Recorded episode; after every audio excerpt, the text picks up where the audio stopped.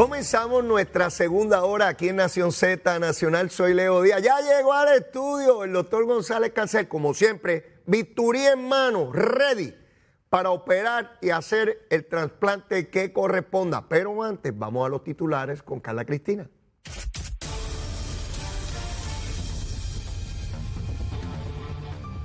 Buenos días, soy Carla Cristina informando para Nación Z Nacional de inmediato los titulares. El panel sobre el fiscal especial independiente acogió la recomendación del Departamento de Justicia de no asignar un fiscal especial independiente sobre las actuaciones de la exalcaldesa de Ponce, María Mayita Meléndez Altieri. De otra parte, el Departamento de Recursos Naturales y Ambientales presentó ayer una demanda contra 12 individuos que ilegalmente ocupan terrenos de la Reserva de Bahía de Jobos en Salinas, mediante la cual buscan desalojar la zona e iniciar un proceso de reforestación. Y por otro lado, el Senado aprobó ayer un proyecto que modifica favorablemente y con aplicación retroactiva cómo se calcula el tiempo que tiene que esperar un menor procesado y sentenciado como adulto para cualificar para libertad bajo palabra. Y en temas internacionales, la OTAN afirmó que acogería con los brazos abiertos a Suecia y Finlandia si presentaran su candidatura a formar parte de la organización, una decisión que advirtió depende en todo caso de esos dos países. Para Nación Z Nacional les informó Carla Cristina. Les espero en mi próxima intervención sin pelos en la lengua. Es esa otra cultura, la cultura de la violencia, donde ver asesinar a alguien es algo muy sencillo. Leo, Díaz, en Nación Z Nacional, por Z93.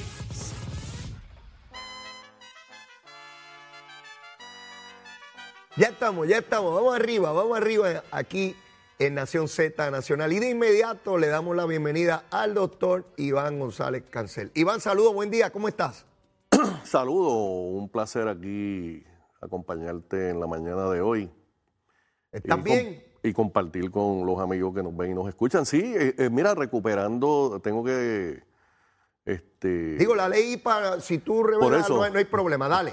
Pues mira, estoy recuperando de COVID. Me dio el COVID. ¿Te dio duro? Me dio un catarro leve, ¿Todavía? que es lo que se ha convertido el COVID. Mira, todavía suena como, como, como rascado. Pues sí, estoy, pero fue un catarro leve, nada, quería llamar la atención a los amigos que nos ven y nos escuchan. Este Fauci ya lo acaba de decir que la época de la pandemia ya eso pasó. Ok.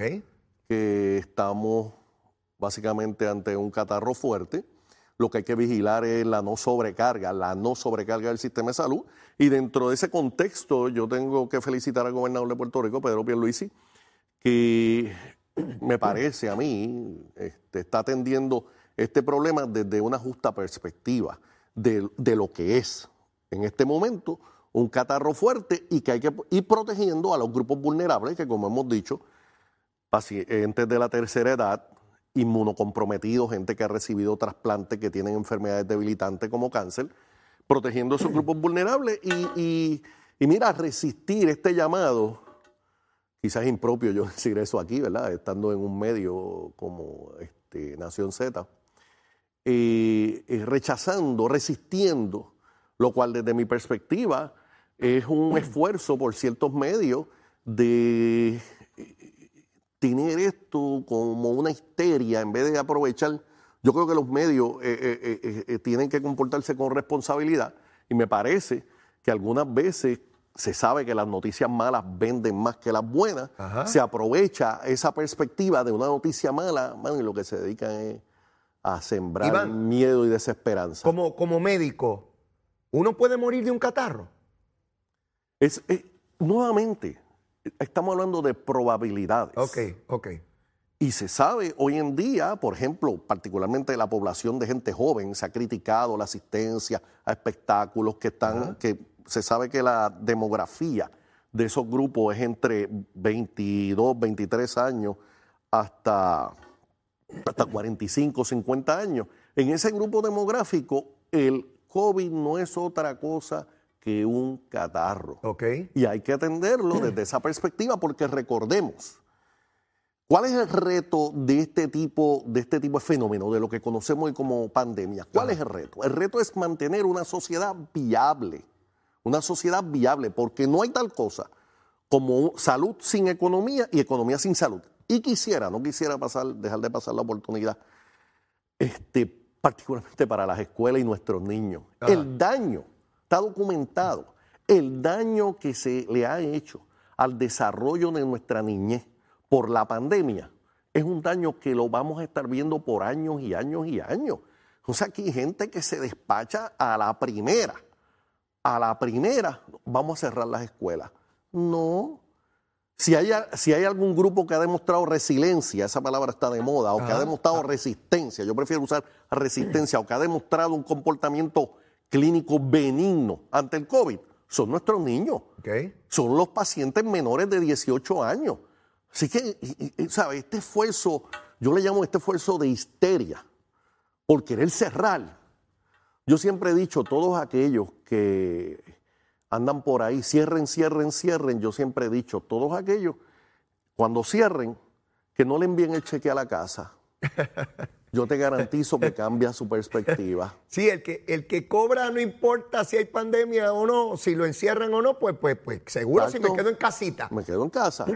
¿Entiendes? Así que, este, pues mira, me dio COVID, aquí estoy todo bien. Qué bueno, qué bueno. Eh, seguimos las instrucciones, ¿verdad? Y el aislamiento. qué bueno que estás bien, no que te dio COVID. Qué bueno que estás bien. Seguimos este, las instrucciones del Departamento de Salud de que tú tienes que estar aislado.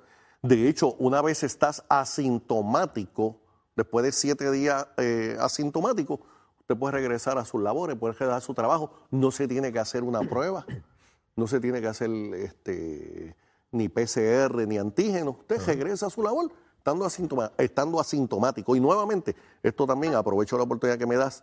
Esto habla de una cosa que se llama responsabilidad individual. Aquí la gente pretende que el gobierno lo haga todo.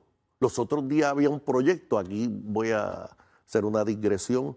¿Sabes que en Puerto Rico ocurre frecuentemente gente que se ahoga en nuestras playas? Entonces, Puerto Rico es un país pobre, cuyo presupuesto tú sabes que yo tengo una teoría que es virtual. Yo digo el presupuesto no existe, es un presupuesto virtual. ¿Entiendes? Pues entonces que vamos a tener un salvavidas en cada playa. Yo decía que entonces se iban a ahogar dos, la víctima y el salvavidas. Mire, señores, tenemos que tener responsabilidad individual. Y eso, que se pasan por ahí pretendiendo que el gobierno lo resuelva todo, eh, eso es demagogia e irresponsabilidad. De el COVID nos vamos a mover a otro virus. Y es un virus que tiene una prevalencia, eh, por lo menos en Puerto Rico, inmensa, eh, que nos ha acompañado por 500 años, ha mutado. Primero era bajo España y ahora bajo los Estados Unidos y es la colonia, el coloniaje. El coloniaje. Ayer se da cuenta de que Nidia Velázquez y Jennifer González están a punto de lograr algo que parecía impensable, ¿no? Un proyecto de consenso sobre el estatus de Puerto Rico. No tengo idea qué contempla ese posible proyecto, pero son buenas noticias. Primero, porque si Jennifer González accedió en esa dirección es porque lo que está contemplando Nidia no es colonial, porque si no, Jennifer no entraba ahí. Eh, ahí yo no tengo duda. Lo que me llama la atención es qué mecanismo procesal puede viabilizar esa aspiración de posibilidades no coloniales para Puerto Rico, que todos sabemos cuáles son, no hay que ser un genio, o estadidad, o alguna modalidad de independencia, sea asociada o sin asociar con los Estados Unidos. No hay ninguna otra. O sea, esto está reconocido por las Naciones Unidas, por el derecho internacional. Eh, no se trata de buscar algo que, sencillamente no existe. En virtud de eso, eh, eh, Iván, ¿piensas que se puede lograr ese proyecto de consenso? Bueno, yo, eh, al igual que tú, yo espero que se logre ese proyecto de consenso y quiero aprovechar, quiero llamar la atención. Nosotros los estadistas, que somos un grupo más grande todavía que los miembros del Partido Nuevo Progresista. Así es. Y por eso voy a llamar la atención a ambos grupos. Nosotros los estadistas y los miembros del Partido Nuevo Progresista, nosotros tenemos que acoger cualquier alternativa que nos den con tal de acabar con el estatus colonial de Puerto Rico. Me explico. El proyecto de Nidia Velázquez, que en un momento, no sé si en esta versión está participando todavía Alexandra Ocasio Cortés, eh, es un proyecto que llama hacia la organización de una asamblea constitucional de Estado. Esta última versión, como muy bien tú señalas, yo personalmente no la he visto, Pero ciertamente nuestra comisionada residente Jennifer González tiene que, tiene que reconocerle que tiene visos de ser un proyecto serio y un proyecto de, eh, de alternativas viables para la descolonización de Puerto Rico. Nosotros en el pasado, y digo nosotros, miembros del Partido Nuevo Progresista y estadistas, hemos rechazado eh, el participar en el mecanismo de una Asamblea Constitucional de Estatus porque, entre otras cosas, eh, ese mecanismo no reconoce que el pueblo de Puerto Rico al menos expresó, al menos le quitó el consentimiento al estatus colonial actual, al menos, sin hablar de que favoreció la estadidad 53% aproximadamente. ¿Por qué nosotros tenemos que aprovechar cualquier oportunidad, incluyendo Asamblea Constitucional de Estatus? Porque en cualquier foro que se nos dé la oportunidad de, de empujar, de presentar la descolonización de Puerto Rico, nosotros tenemos que participar. Nosotros tenemos que participar. Una asamblea constitucional de estatus donde el pueblo de Puerto Rico escoja los delegados, nosotros como partido mayoritario podemos, podemos pensar que la, mayoría de los representantes en esa asamblea constitucional de estatus son, van a ser personas que ven a la estadidad como una solución al problema colonial de Puerto Rico, así que estaríamos en mayoría, así que las deliberaciones de ese cuerpo eh, me parece a mí que pueden estar dirigidas por el movimiento estadista y, nosotros, ya sea a través del voto directo o a través, y, aprovecho esta oportunidad que me das, a través de Asamblea Constitucional de Estatus o el nombre que usted quiera ponerle, el partido, los estadistas y los progresistas tenemos que participar. Yo lo que sí espero, porque sabido es que el Departamento de Justicia y los círculos de poder dentro de la nación que somos parte, dentro de los Estados Unidos, eh, han llegado a plantear que, el problema es solución al problema, cosa más absurda, pero el, último memo del Departamento de Justicia de los Estados Unidos indicaba que el Estado Libre Asociado no podía, no podía retirarse como una alternativa. Señores, eso es absurdo. Eso es absurdo usted no puede plantear que el problema sea la solución al problema. Sin duda. usted no puede plantear que el maltrato conyugal sea que le dé una galleta a la mujer o viceversa en el otro cachete. Usted no puede plantear que, que la solución al problema del crimen sea que, que haya más crimen o que haya más armas. ¿Entiende? Y así no se puede plantear que lo que conocemos como el Estado Libre Asociado de Puerto Rico, que no es otra cosa que un nombre rimbombante para el estatus colonial de Puerto Rico, los independentistas, por cierto, siempre lo rechazaron, siempre lo denunciaron, particularmente la figura de Albizu Campo, este, era un engaño y sigue siendo un engaño como solución al problema colonial de Puerto Rico. Así que yo espero, yo, como, como bien indicaste, no hemos visto cuál es la versión final. No. Pero este, es una oportunidad. Eh, eh, nosotros, los estadistas y los progresistas, tenemos que participar en cualquier esfuerzo, aunque no estemos de acuerdo en los aspectos procesales, por acabar con el estatus colonial de Puerto Rico, que en última instancia, cuando tú coges los problemas de Puerto Rico y los llevas a su mínima expresión, es la causa de nuestros problemas fundamentales. Iván, yo en términos del mecanismo procesal tengo serias objeciones a, un mecanismo que sea colateral a un voto directo. Siempre, lo he tenido, sea en este o en cualquier otro evento. Yo creo que el voto siempre debe ser directo de los ciudadanos ante alternativas que se le presenten. Eh, habiendo sido parte de la legislatura de Puerto Rico, sé cómo funciona un cuerpo colegiado sé los intereses que tienes que poner a tratar de, coagular una alternativa. Lo vi cuando se preparaba legislación. Cómo tú tienes que llegar a veces a crear un monstruo de siete cabezas en aras de adelantar un pedacito de lo que tú quieres. Porque tienes que lograr el consenso amplio de personas que incluso de tu propio partido tienen una manera distinta de verlo. y me pasó, tenía que votar por legislación que yo sabía que, no era necesariamente como debía ser, pero adelantaba en algo la causa que, yo quería. Y entonces viene este discurso de que de, lo malo, lo menos malo. Y- y cuando se dan estos intereses particulares, donde ya esas personas se retiran a ese cuarto, a esas reuniones, entran otros elementos personales, de grupo, de afinidad, de tiempo, que, que a mí no me gustan. Te lo digo realmente. No te estoy diciendo con esto que lo descarto, ¿verdad? Y que, que imposible de no participar porque se presenta una disyuntiva como la que tuvo don Luis Aferré y García Méndez, donde si participaban o no en aquella consulta que planteaba el Partido Popular. De ahí sale el PNP, donde don Luis sí participó y su grupo, con Carlos Romero Barceló, Hernán Padilla y Baltasar Corrada de Río, y donde quedó atrás García Méndez. Ahí surge el PNP. Pero volviendo, yo creo, fíjate cómo se dio la votación de, de- noviembre del 2020, donde el pueblo de manera directa, clara, contundente, específica, estadidad sí o no. Y el 52.6 dijo, mire, estadidad, y estoy de acuerdo contigo, el movimiento estadista ya es más grande que el Partido Nuevo Progresista. Los números están ahí, no te lo inventaste tú ni me lo inventé yo. Los datos, eh, la métrica está ahí. Otra vez, ¿cómo lograr que pase la comisión de recursos de la Cámara? ¿Cómo lograr que pase el umbral de la Cámara de Representantes para entonces ir donde el gigantesco Senado federal, donde los escollos son realmente eh, dramáticos? Porque podemos lograr algún consenso en los demócratas, pero Iván, los republicanos están muertos del miedo de que Puerto Rico sea un estado demócrata.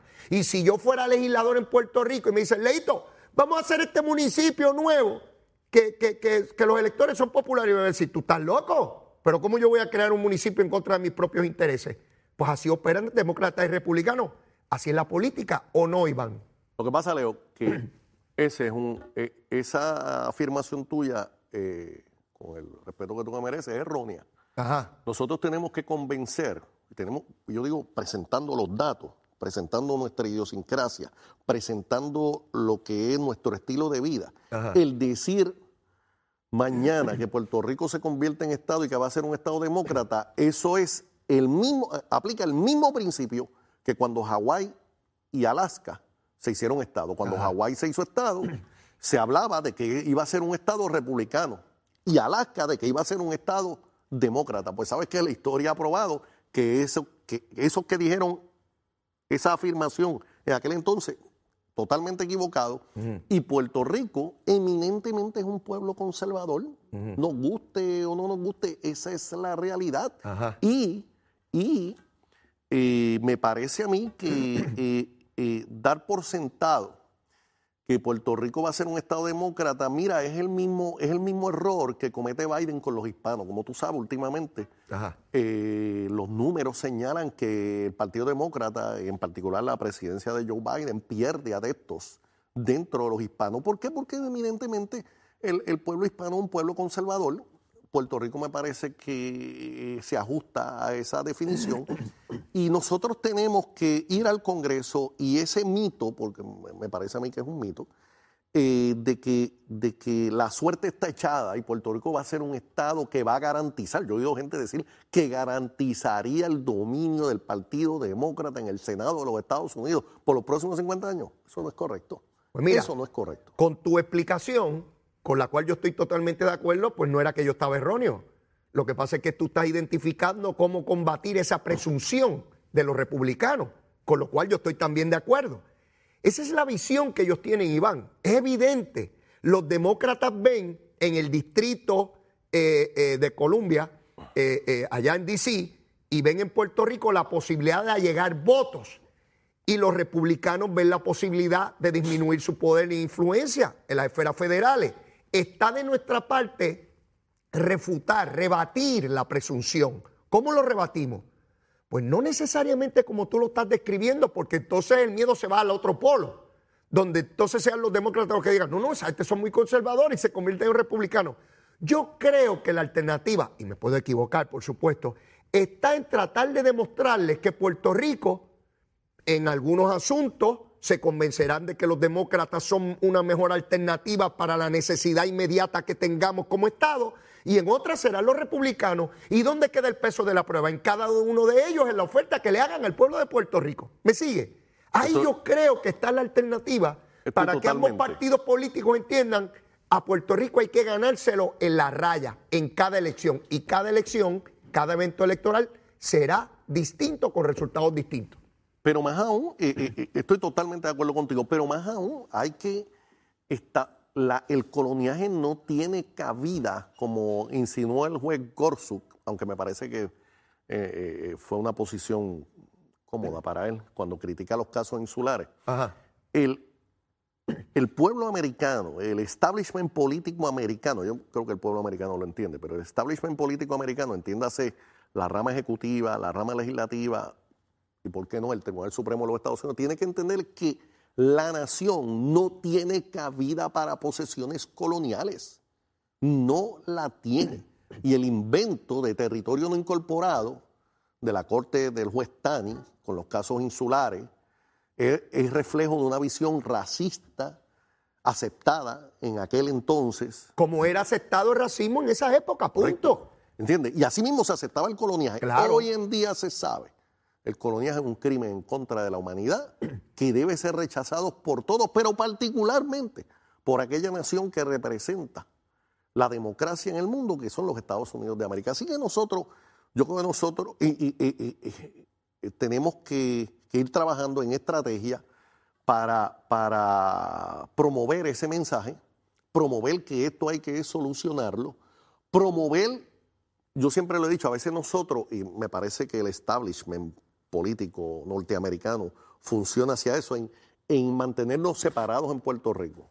Nosotros aquí en Puerto Rico, todos los puertorriqueños, o puedo decir el 98.5%, quizás todos, estamos de acuerdo en una cosa, queremos mantener una relación cercana, íntima con los Estados Unidos de América. Pues mira, vamos allí, todos juntos, mira, esto es lo que yo quiero contigo, ¿qué tú estás dispuesto? Y que contesten la pregunta. Yo estoy deseoso de ver el proyecto, si finalmente ¿verdad? se concreta, un proyecto de consenso entre Jennifer González y Nidia Velázquez, porque entonces habrá ocurrido algo sumamente importante para el pueblo de Puerto Rico. Si se logra ese consenso, quiere decir que no hay posibilidad alguna de que la alternativa colonial sea parte de la solución. Sí, pero en Puerto Rico hay gente, oye, que vive del no, coloniaje está- está bien. y van a estar torpedeando ese, en la medida en que eso sea correcto. Lo sé. Lo van a estar torpedeando, perdóname, ya empezaron a torpedear. Lo sé, pero fíjate, Iván, com- como, tú sabes, los procesos no, no corren todos a la vez ni van en una sola dirección. Y a veces son contradictorios, particularmente en la política. Ver a Nidia Velázquez, que le debe su posición política y su escaño, a Rafael Hernández Colón, que con dinero público promovió el voto puertorriqueño en New York, que defendió el ELA tradicional toda la vida. Yo recuerdo el plebiscito tanto del 93 como el de 98, donde decía que era lo mejor de los dos mundos. Nidia Velázquez jamás, en la década de los 90, jamás hubiese dicho que Puerto Rico era una colonia o un territorio de los Estados Unidos. Avanzamos, Iván. Bueno, sé que no con la celeridad Mira, que lo que pasa es que espero que don Rafael se muriera, por eso es que lo dice. ahora. Bueno, pero, pero vamos, todos nos tenemos que ir en algún momento. Lo importante es que la generación que siga supere sustantivamente a la, a la anterior. Y, y ver líderes del Partido Popular hoy, el propio Aníbal. Acevedo Vilá, Sí. dice que Puerto Rico es un territorio y una colonia. Carmen Yulín Cruz siempre lo dijo. Este, tantos líderes del Partido Popular que jamás, iban jamás, yo recuerdo, yo estaba allí, yo iba a los foros, yo iba a los debates. Y las expresiones eran lo mejor de los dos mundos, llegamos a un contrato, un convenio, tenemos autonomía, Puerto Rico es distinto, todo aquello se fue a pique y ahora lo admiten con claridad. Pues entonces, una vez tú concluyes que tienes un problema, pues lo que compete es la solución. Iván, vamos a la pausa y luego de la misma, mira, seguimos quemando el cañaveral, llévatela, chero.